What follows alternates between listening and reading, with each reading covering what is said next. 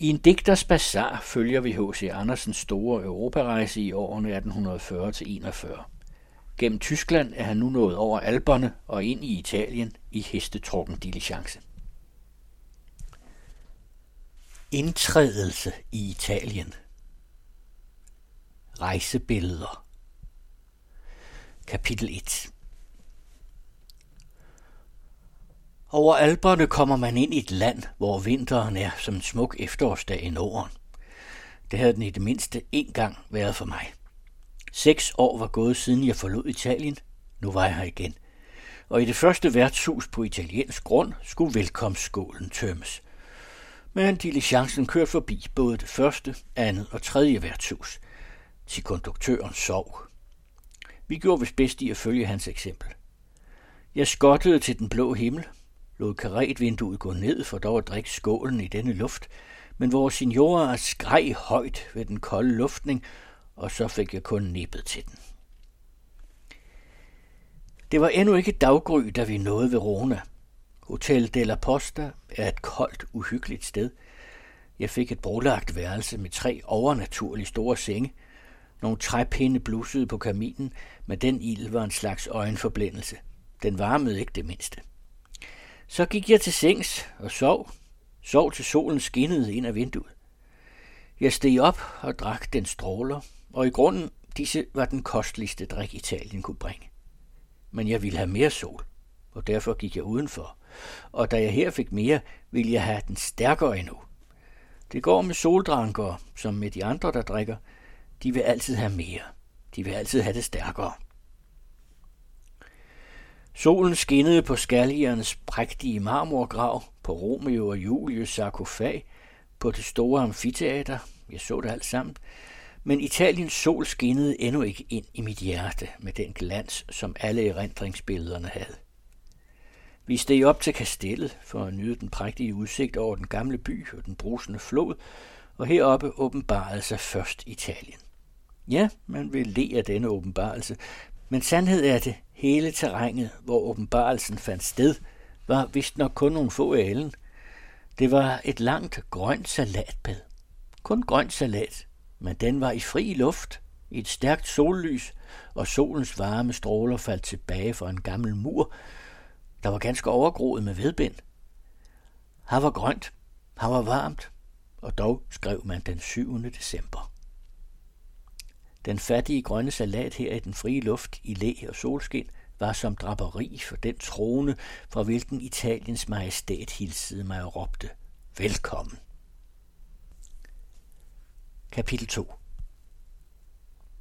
Man talte kun om krigen, den forventede krig, Frankrig snart ville føre med Tyskland. Der var på vejen en færdsel og bevægelighed, men også denne tyde på krig. Den ene rustvogn med munition fulgte efter den anden, ledsaget af ridende østriske soldater. Alle drog de som vi mod Mantua, den berømte store fæstning. Åh, jeg skal tilbage om otte måneder, sagde en nordtysker i samme vogn som jeg. Netop samme vej tilbage. Det ser trøstligt ud. Hvorledes slipper man igennem de fjendtlige rækker? Jeg, jeg bor her på sletten i den lille by Villafranca, sukkede en dame. Vi er der kun nogle timer fra Mantua. Der forestår skrækkelige dage. Jeg blev alvorligt stemt. Dog i store livstilfælde, hvor jeg selv aldeles intet kan udrette, har jeg tyrkens faste tro på det styrende forsyn. Jeg ved, der sker, hvad der skal ske.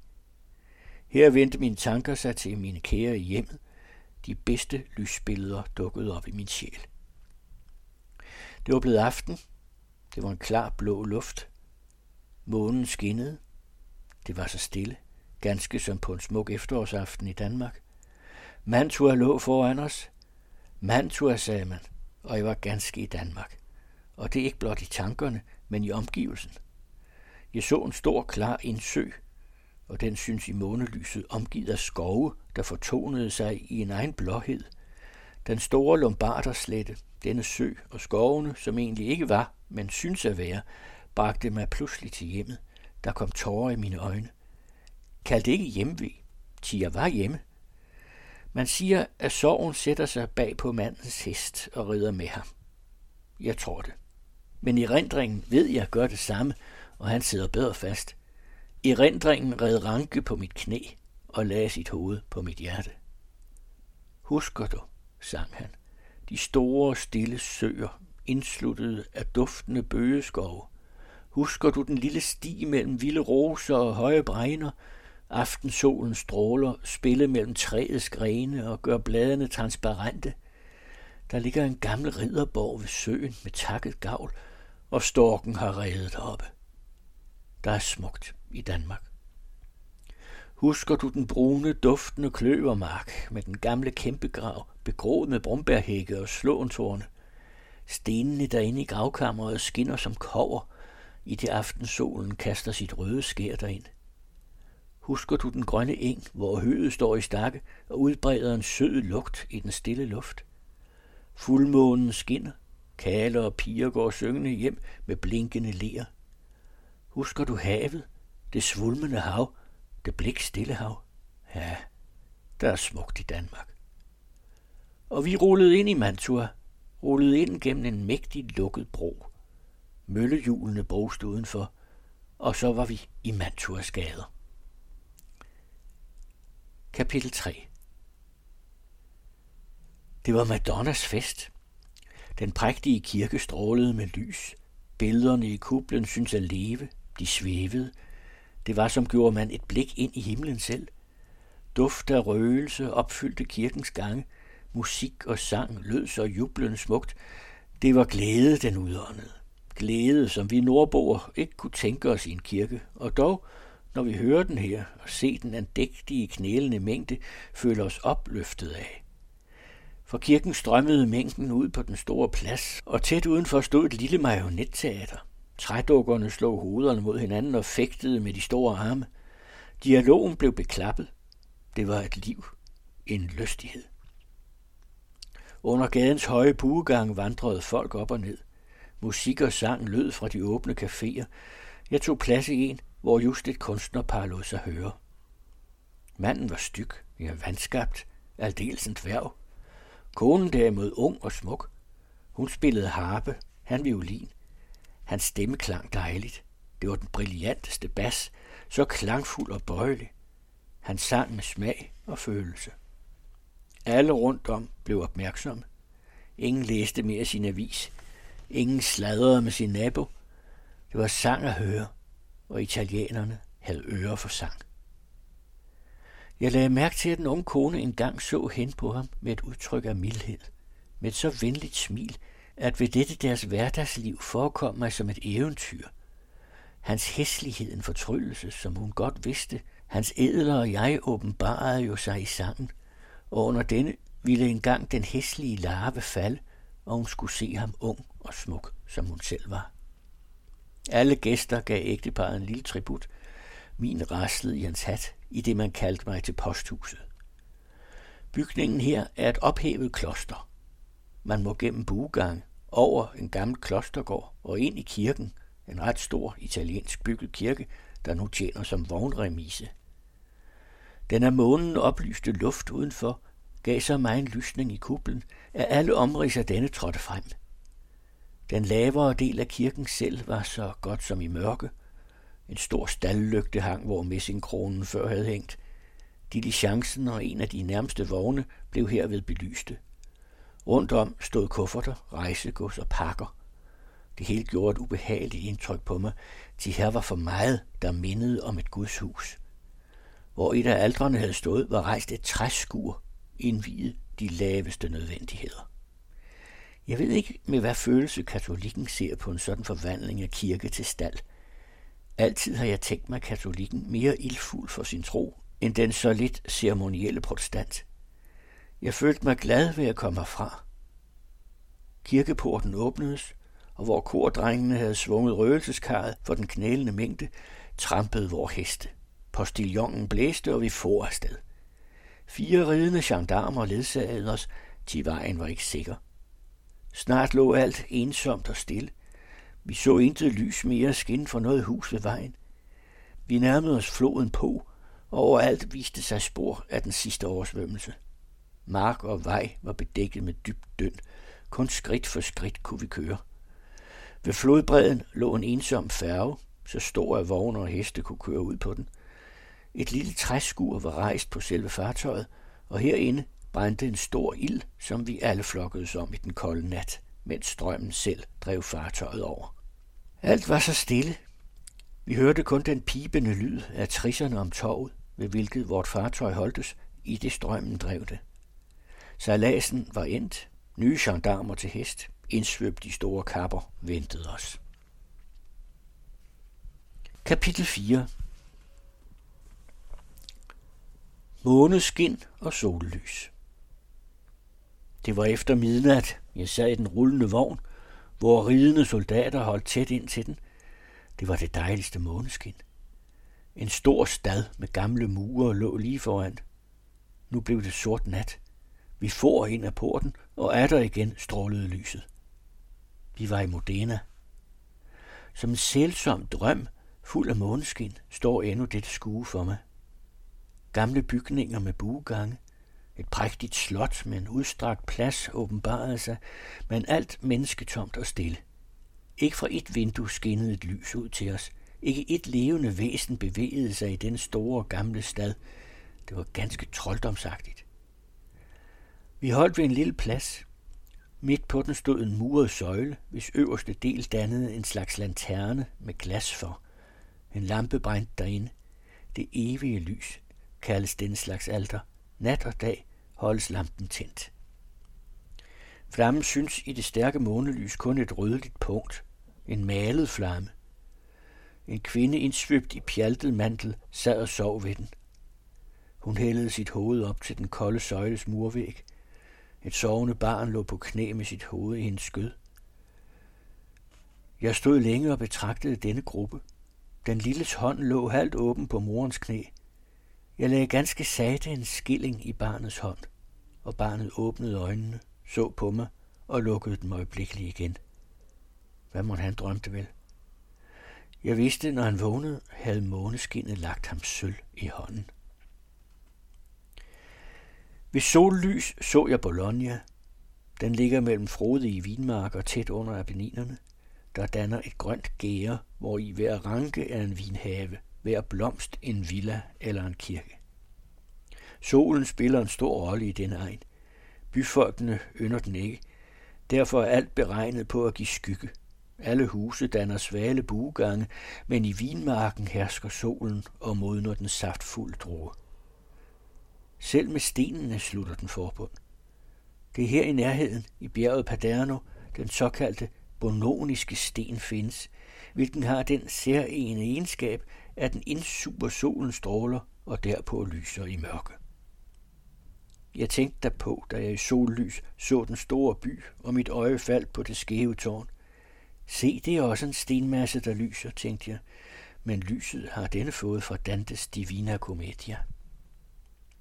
Ja, faktisk er der to skæve tårne i Bologna, som nævnes i Dantes guddommelige komedie. Jeg tænkte derpå, da jeg besøgte den rige kirkegård og betragtede de mange marmormonumenter. Disse er også bononiske stene, der får deres lys fra den døde, de er rejst over. Men jeg fandt ingen, der endnu havde inddrukket noget lys. Skønt på den ene læstes, at her lå en berømt komedieskriver, og på den anden stod, at her hvilede en dame, der havde kunnet tale græsk og latin. Jeg tænkte på den bononiske sten, der stod for en af byens private bygninger, og man nævnte med ejeren. Dette hus vil også engang udsende en nimbus, men har den ikke ret endnu. Til solen er op. Stenen inddrikker i vor tid strålerne. Ejeren må dø, så kommer glansen. Ejeren er komponisten Giacomo Rossini. 2. En nat på Apenninerne. For den grønne flade Lombarderslette hæver sig med løvtræer og vinhaver Apenninerne. I det man kommer uden for porten af Bologna, synes det, som om vejen gik op over en storartet haves ødelagte terrasser, lige dem, hvilke savnet melder os en Semiramis lod bygge. Det var midt i december. Alt havde det sildige efterårskarakter. Vinløvet var rødt, løvtræerne gule, kun lavbærhækkene stod grønne, som altid, og pinjer og cypresser knejsede i alt deres pragt. Langsomt kørte vi opad. Altid opad. Girlander af vinløv hang hen over de revnede mure. Vi mødte skare af smukke okser, der havde tjent til forspænd. Deres hvide, glinsende sider fik et rødligt skær af den synkende sol. Alt som vi kom højere, blev egnen mere ensom. Jeg gik alene forud. Solen var nede, og i nogle minutter lå der en blålig tone over bjergene. En lufttone, der synes ligesom at strømme ud fra bjergene selv. Ikke en vind rørte sig. Der var mildt og stille, og en storhed i klipperne og i den dybe dal, der stemte sindet til andagt. Ensomheden i dalen gav denne, jeg tør ikke sige et præg af melankoli. Nej, jeg tror, det må kaldes en ro. Det var, som om søvnen havde sit rige dernede. Der var en hvile, en fred, der just forhøjedes ved den sagte summen af floden dybt dernede. Vejen snodede som bjerget, hvor jeg gik, og snart så jeg ingen vogne mere, intet menneske. Jeg så kun den dybe dal. Jeg var ene, ganske ene. Det blev nat. Stjernerne tændtes. De glimmer mere stærkt hos os en frostklar vinternat, men her i bjergene er luften langt højere.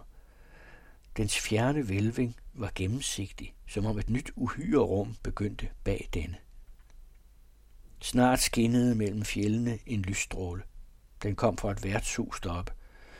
I den åbne bugang brændte lampen foran Madonna-billedet. Kamerieren i hvidt forklæde og fløjlstrøje modtog os.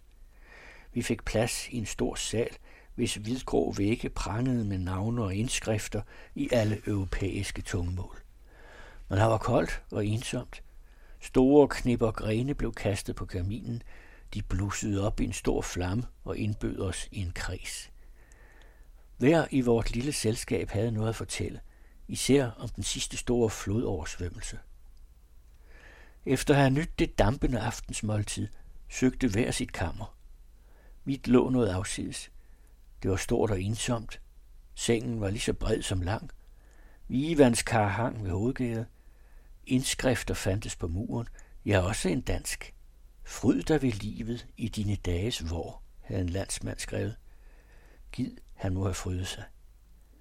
Et fattigt bord og to rørstole udgjorde det øvrige møblement. Jeg åbnede et vindue. Store jernstænger var anbragt udenfor. Vinduet vendte ud til en dyb dal. Mørkt var det dernede. Jeg hørte en flod bruse. Ovenover mig strålede himlen med stjerner. Jeg hældede min pande mod jernstangen og følte mig ikke mere ene, end jeg er det i min lille stue i Danmark. Den, som har et hjem i hjemmet, kan føle hjemvej. Den, som intet har, føler sig lige meget hjemme overalt. Efter få minutter var min stue her et gammelt hjem for mig. Dog, jeg kendte ikke endnu omgivelsen. For uden den almindelige indgang så jeg en lille dør med en slå for. Hvor må den førte hen? Jeg tog metallampen, hvor i de tre væger var tændte. Jeg lod alle fem væger brænde, trak slåen fra og gik på opdagelse. Udenfor fandt jeg en slags pulterkammer. Her stod kister, sække, store krukker, og på væggene hang de gamle klæder og geværer. Men herfra var endnu en udgang. Jeg åbnede døren til denne, og stod nu i en lang, smal gang. Jeg fulgte den og stansede ved en dør. Skulle jeg gå videre? Jeg lyttede. Der lød derinde med et to fløjtetoner, en dyb og en høj skærende. Efter et mellemrum gentogs de. Jo længere jeg lyttede, det sikrere var jeg på, at det ikke kunne være fra en fløjte, disse toner kom. Jeg løftede træklinken, og døren fløj op i en fart langt hurtigere, end jeg ventede det. Værelset var svagt oplyst af en lampe. En gammelagtig bonde med et langt hvidt hår sad halvt afklædt i en lænestol og blæste på fløjte. Jeg gjorde en undskyldning for, at jeg kom, men han lagde ikke mærke til mig. Jeg trak døren i og ville gå, men den åbnedes igen, og en ung knøs, jeg ikke havde bemærket, spurgte mig med viskende stemme, hvem jeg søgte. Den gamle, jeg havde set, var husets onkel. Han var sindssvag og havde været det fra sit 16. år. Jeg vil fortælle det lidet om, man sagde mig. Hans sygdom var som pustet på ham. Ingen kendte grunden. Han havde alt som dreng blæst smukt på fløjte, men fra en bestemt natdag aldrig siden forsøgt uden disse to toner. En dyb vemodig og en høj pipende. Disse gentog han idelig, og det ofte flere timer om natten. Man havde forsøgt på at tage fløjten fra ham, og altid blev han da som et vildt dyr. Med fløjten derimod sad han mildt og stille. Kælen, jeg talte med, sov i kammeret med den gamle og var vant til fløjtespillet, så man kan blive det til perpendiklens slag eller koversmedens hammeren, når han i en række af år har været vores nabo.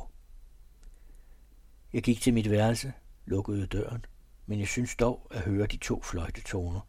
De klang, som når langt borte vinden bevæger fløjen på et tårnspir.